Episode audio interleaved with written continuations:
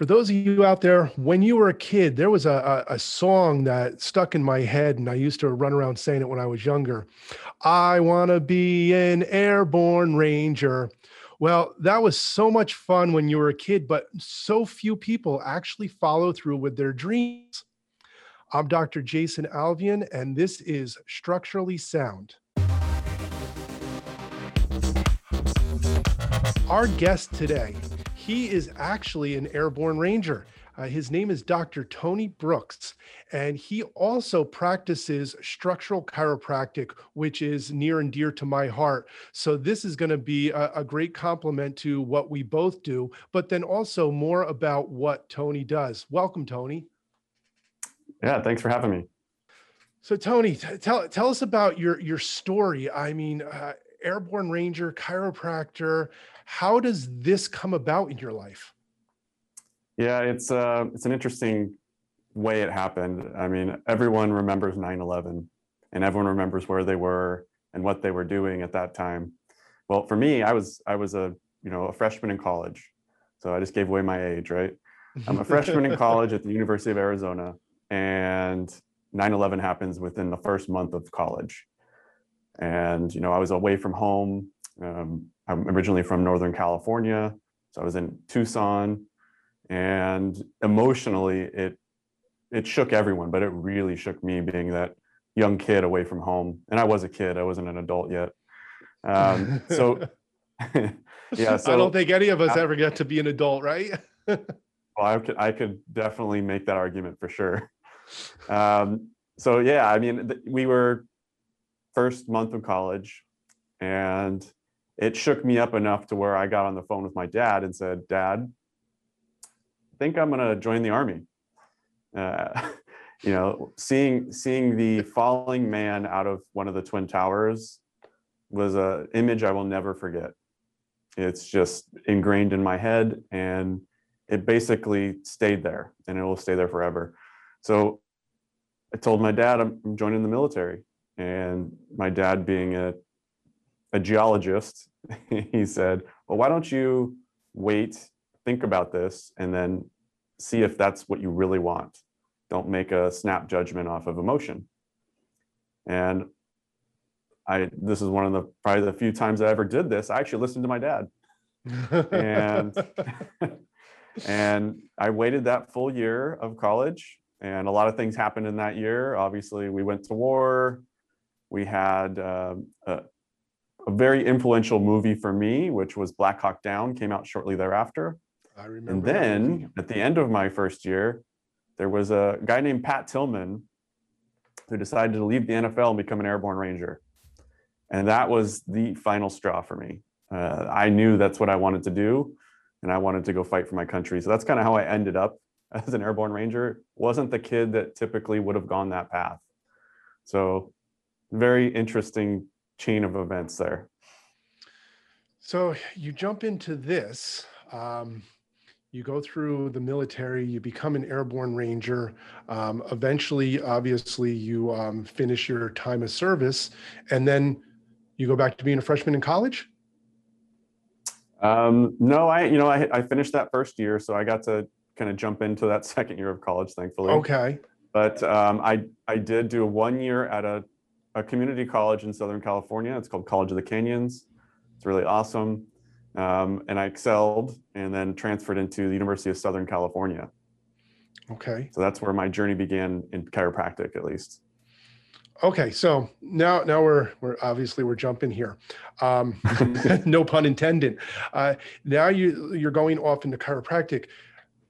Did that time in service influencing you into wanting to do chiropractic, or was this something before you made the decision to be an airborne ranger? You know, I I actually didn't have that as part of my path either. It was it was through service that I kind of, and this is no pun intended, I fell into it, um, jumping out of airplanes and carrying all the weight that I carried over and over again. I had a lot of back problems when I got out. You know, I only served one enlistment of four years in active duty. But when I was getting out, I was in a massive amount of pain. And that's one of the reasons why I did get out. And I could not find anyone to help me. I went to multiple orthopedic surgeons. They sent me to PT. PT was moderately successful, uh, but I was still hurting. And I, I felt like, you know, I, I was at 25 years old. I felt like I was 50. Like I was calling my Hmm. dad, Dad, does your back hurt every day? He said, No.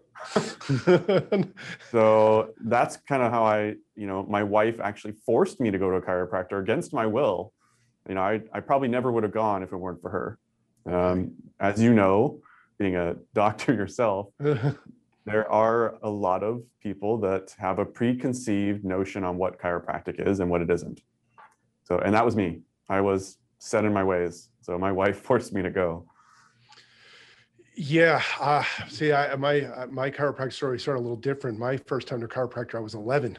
Um, my mother went, so she brought me to get checked and got adjusted, and that was my first time. But it still wasn't a path I had chosen at that time. But yeah, here here we are. Um, and there is, like we said, a lot of preconceived notions out there on what certain types of chiropractic is, and the chiropractors are the ones that did that. we did it to 100%. ourselves. Oh yeah. So I, I- know the way you practice and the way I practice is definitely different. Um, and you brought up uh, jumping out of planes and hurting your back. I have a protection plan patient here now that's in his 50s and he did a full career in the military. And he said, I don't know why anybody would want to jump out of planes. He goes, but I, he goes, I did it. He goes, my daughter's now in the military and I urged her getting to anything but jumping out of planes. You know, it's it's ironic as fun as it is. It- It's really not fun because they don't talk about yeah, the jumping part's great. But what happens after that and before that is really where the where you make your bread, right? The first the beginning, first you're carrying probably 100 pounds of weight. Mhm. So the jump feels amazing. And then you have to hit the ground and you hit the ground at, you know, 30 miles an hour. So there's nothing glorious about it. It's horrible on the spine, it's horrible on the body. And I mean, the, the landing for a parachute jump is called a PLF. And if you've never heard that term, it's the parachute landing fall for a reason, because you do fall. Yeah, you, you, when you watch these movies and everything, people aren't landing on their feet. You gotta you gotta roll correct uh, correctly. I mean, I don't know about it, but I'm sure that you had a lot of training on how to land correctly, and even with that, you still had issues at 25. How are you today? Yeah, it's it- yeah, it, it's um it's funny because you know do all this training and they tell you how to fall, and at the end of the day, it's like, well, this is how you crash a car pop- properly, right? Mhm. There's really no way to do it. So it's just don't get hurt. It's Okay. really what it comes down to. So, how, how many jumps have you had recorded? Uh, I was right around 50 jumps total. Uh, Um, I had some extras that I did towards the end of my time in as an airborne ranger that I did for fun mhm. again because I knew I was getting out, so I did a whole bunch on one day. So really, it's probably around 40. Okay.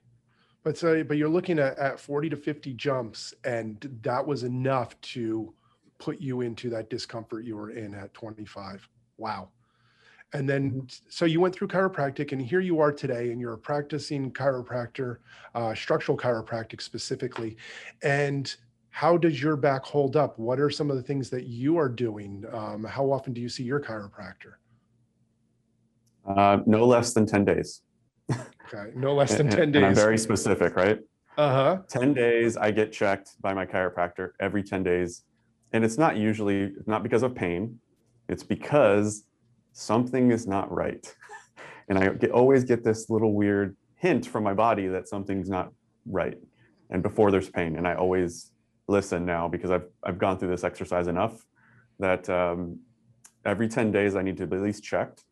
Um, exercising regularly is extremely important. Um, strength training uh, I'm a big advocate for strength training. Some of the exercises that you can hurt yourself the most in are usually some of the best ones, also if done properly. So, I, I mean, one is like the deadlift. It's very dangerous for the low back if done incorrectly, but when done properly, it's extremely helpful.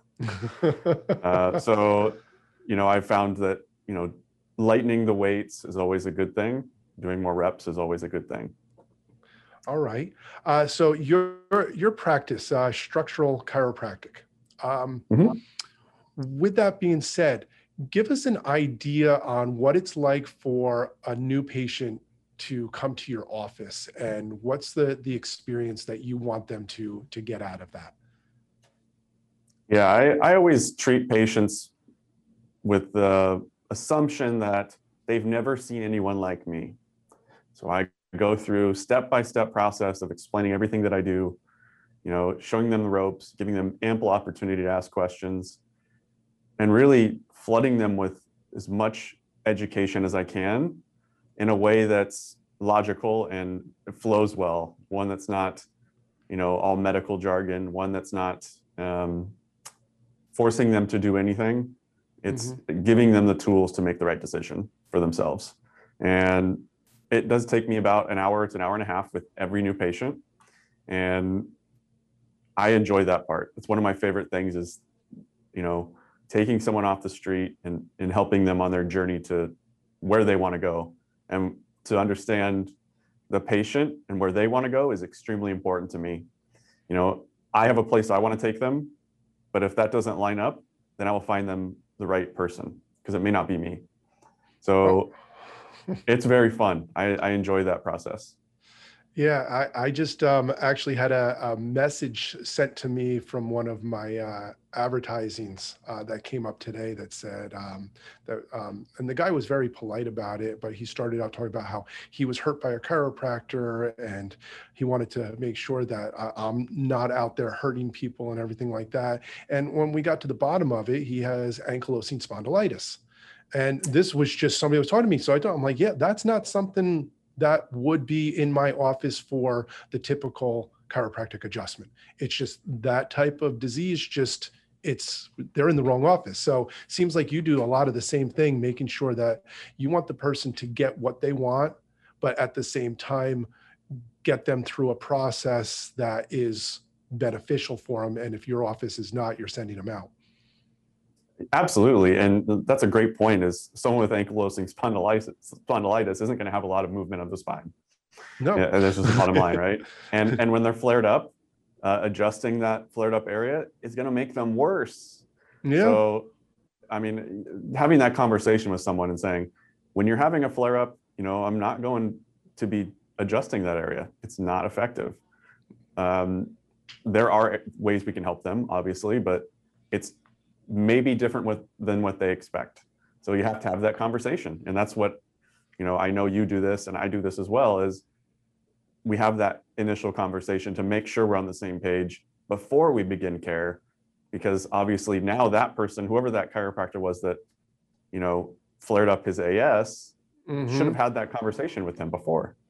So it's unfortunate because we have to deal with that aftermath. Yes, yes, but that, that's I, I, You do the same thing. You have the complimentary consultations at the beginning, and that's where you get all the questions answered, and you give the patient everything they need to make the decision. Uh, based on what they tell you, you can give them an idea on how long it'll take. Should there be no um, underlying concerns that they're in the wrong office, about how much it will cost during that period of time, and like a start and a finish point. This way, it's not you're not coming forever. It's a start and a finish to that corrective care, so they understand.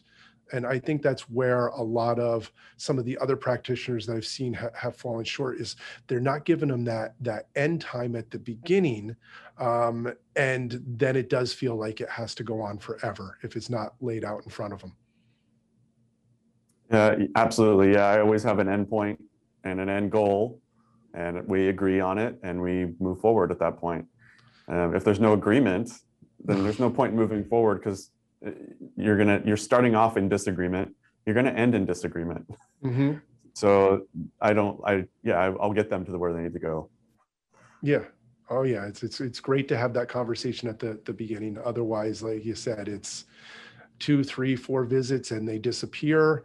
And in that many visits, you really aren't going to get the results that they were looking for. And you hear people say, I tried it and it didn't work.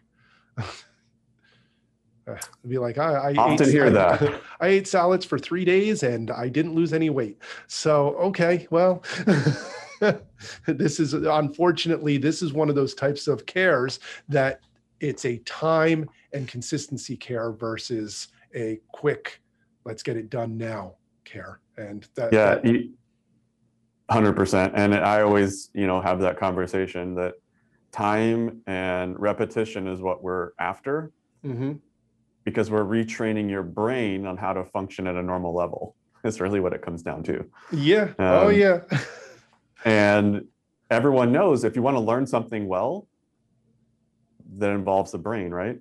Mhm. So if you want to learn normal normal motion, you have to practice and you have to repeat that practice. Mhm. Um, no one gets great doing it their first time. No, no, I know that from golf. Yes. So now, uh, now you have this person that they come through, they go through the, their exam, they get all their um, recommendations as far as what you're offering for care. Now, once they get these recommendations and they come to see you on that regular basis, about how long is an appointment in your office once they're I on a, a, a care plan? Most people get in and out of my office fairly fast. I would say uh, the people who really take a lot of time and do the, all of the exercises um, as prescribed, it should take about 15 minutes total. Okay. Um, but most people are out in 10 because people like to get in and out. They have their busy lives. I live in a very tech focused area hmm and time is everything to them.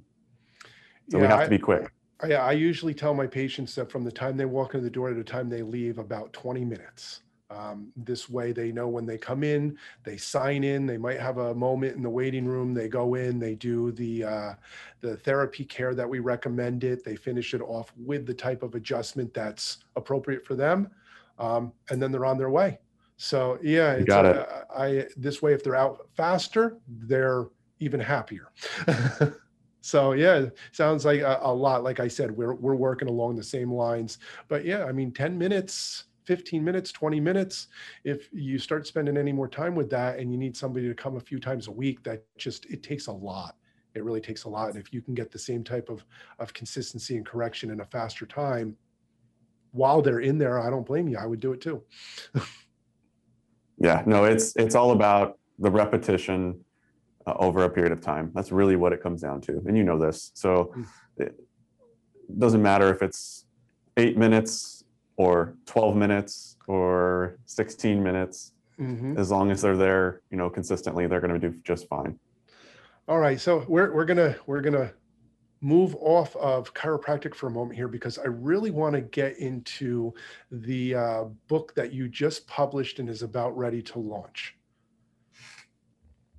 Yeah, so my book, Leave No Man Behind, comes out uh, August 10th. It'll be in stores everywhere. It's about the Mhm. rescue of Marcus Luttrell, who was uh, the subject of the movie The Lone Survivor, starring Mark Wahlberg. So if you've ever seen the movie, it's a great movie. This is the first time anyone's told the story of the rescue or from the rescuer's perspective, which I happen to be on the primary search and recovery team for Marcus. So it's exciting. I mean, there's a lot of people that are excited to finally hear this other part of the story. Um, it's nothing like the movie depicted it. it. You know, we were out there for over a week looking Mhm. for everyone on the ground, not 10 Wow. seconds like in the movie. Wow. So I mean, so you got the firsthand knowledge on what it was. So you wrote about your life experience with that rescue. Yeah, I wrote the first person, you know, I was I was the recovery team. So I was it was me and about 30 other guys that oh, were wow, that's a lot of at people. the Yeah. primary crash site for one of the helicopters that was shot down.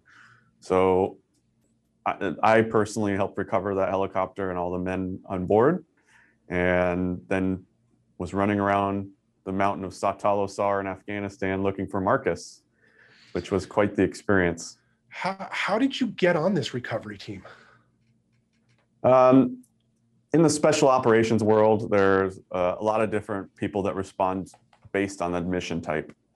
Well, this was a mission gone bad. And the United States military, when missions go bad, they kind of send in the, one of the larger forces that's responsible for cleaning up the, the enemy, so to speak. Mhm. And in, in the United States military, the 75th Ranger Regiment is one of the hardest hitting forces we, we have. And I was a member of the 75th Ranger Regiment. So they sent us in after we lost a Chinook helicopter that was shot down. Mm. So that's how I ended up there. Wow. Uh, I know it's going to be in your book, but what type of feelings did you have going through it? What type of feelings do you get now, knowing that you went through that? Um, it's still a little surreal, actually, looking back on it all. You, when you train as hard as we did in the 75th Ranger Regiment, you are very much expert. So when you have a mission or a task, you just get it done. No questions asked, you do it.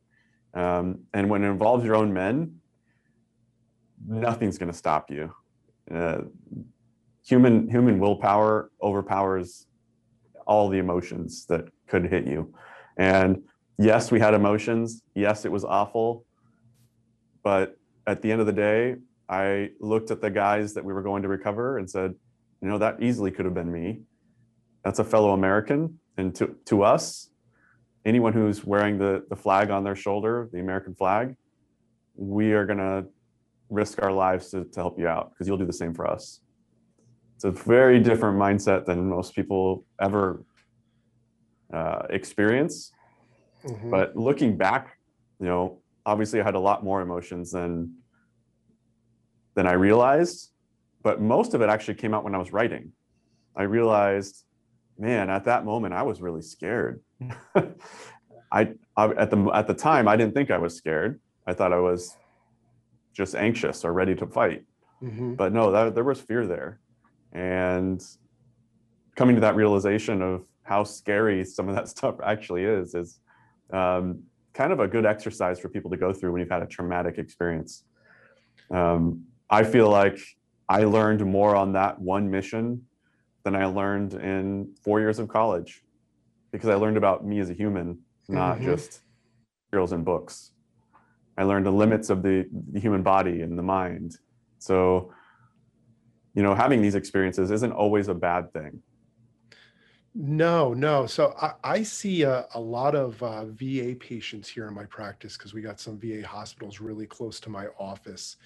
And um, correct me if I'm wrong here, but one of the things that that I've noticed is somebody that has been in the military, they've had to trust the people around them with their life, even if they didn't like them. There there was still that trust, knowing that we have to have each other's back. And then you come back out into society and out of the military and working for a corporation or working for somebody, it's you don't nobody has your back. And you feel like you're alone eh, from what I've gathered from that. Um, correct me, am I'm wrong? Am, am I on the right lines thinking that, that coming back into society is a is a hard transition because you don't have that camaraderie like you do in the military? Yeah, and and I would say this to obviously any veteran that's watching. Getting that camaraderie again, you may never find it, but that's okay. It's just you have to, you can't expect to have that when it's not life or death situation. It's just not something that the human body and the human society allows. But yes, it's a it's a very difficult uh, transition going from yeah, even if I didn't like that guy, I know he would die to try to help me, and I would do the same for him. Mhm. Uh, you, when you get in the workforce, that's never going to be the case. Uh, aside from like first responders, uh, people that are in those life or death situations. So I 100% felt the same way, and I actually kind of talk about this in my book. Um, in my author's note, I use a scene from Lord of the Rings, and in the Lord of the Rings, there's a scene where all of the the warriors are sitting there cheer, having cheers and sharing beers in a bar and no one really recognizes that they're there. They are so enamored by this large pumpkin actually that they're like celebrating the pumpkin and they don't realize that people sitting right next to them just saved the world but the guys that saved the world they understand it Mhm. so what I would say uh, to to come back to that topic, I would say to veterans, I would say you got to seek other veterans and you got to have them in your circle. You won't have that same connection elsewhere. You just have to recognize that. It's tough. and you, you're 100% correct that all veterans feel this emptiness when they get out because that is gone. It's dog eat dog world. Mm-hmm. Yeah, I mean, It's tough. there, there, there's a, a lot that I think uh, society can learn from the way the people in military have to really kind of bond together. And um, what what I've noticed, uh, so my my wife is from Israel, so she had to go through the Israeli Defense Force, and I've been to that country, and you can see a, a camaraderie among the citizens there because they've all gone through it. They've all been in that life or death situation. They've all had to go through the the military where granted here it's volunteer people don't get to go through that. And so it, it's hard to understand where somebody's coming from Yeah, I've I've seen a, a parallel to the Israeli population as well. But again, you you mentioned something that's very important to understand is it's mandatory for them. yes So for us, it's very different because all of these people volunteered. We didn't mm-hmm. have we, we we were in 20 year war. I mean 20 years of war and we didn't have anyone there that didn't volunteer. I think that's pretty amazing actually if you think about it. You know, millennials get a bad rap. I'm a millennial also, but I would say this is one of the first generations that didn't have to they had, didn't have to be forced to go to war for their country. yeah I- They went I- willingly. I was at the uh, tail end of uh, Gen X, so I'm giving my age out there too. And uh, when you brought up 9/11 earlier, it brings everybody back to where they were. Um, I was doing. I, I was a massage therapist at the time in a chiropractic office um, out by in Fort Lee, New Jersey, right next to the George Washington Bridge, and I was doing a massage from nine to 10 o'clock on a retired Air Force veteran. Um, and I remember Wow. halfway through the massage, he goes to me, he goes, There's got to be something more going on out at, in New York City right now. He goes, I just heard two F 15s fly overhead. So he was able to tell what type of plane it was in the room we are in. And we finished the massage. We came out, and there it is 10:15 and everybody in the office is staring at the TV, and the towers had already pretty much come down.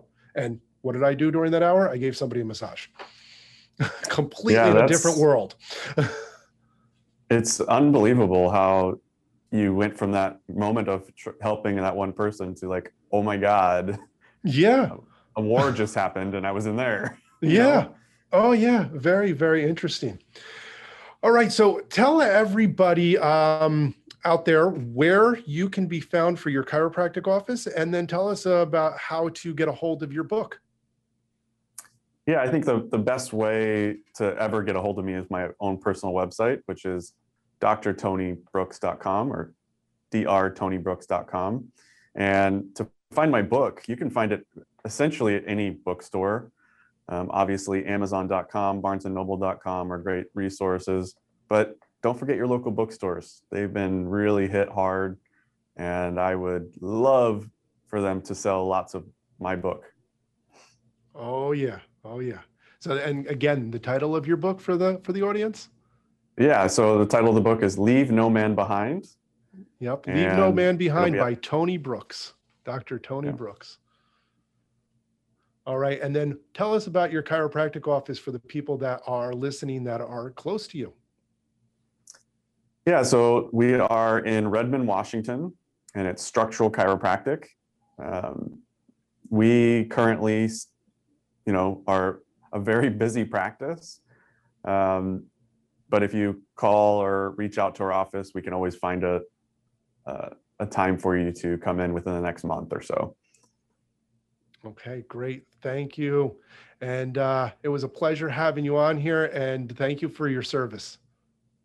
Thank you very much for having me, and hopefully someone learned something about either chiropractic or Operation Red Wings out in Afghanistan.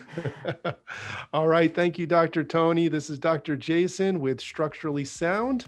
We'll see you next time.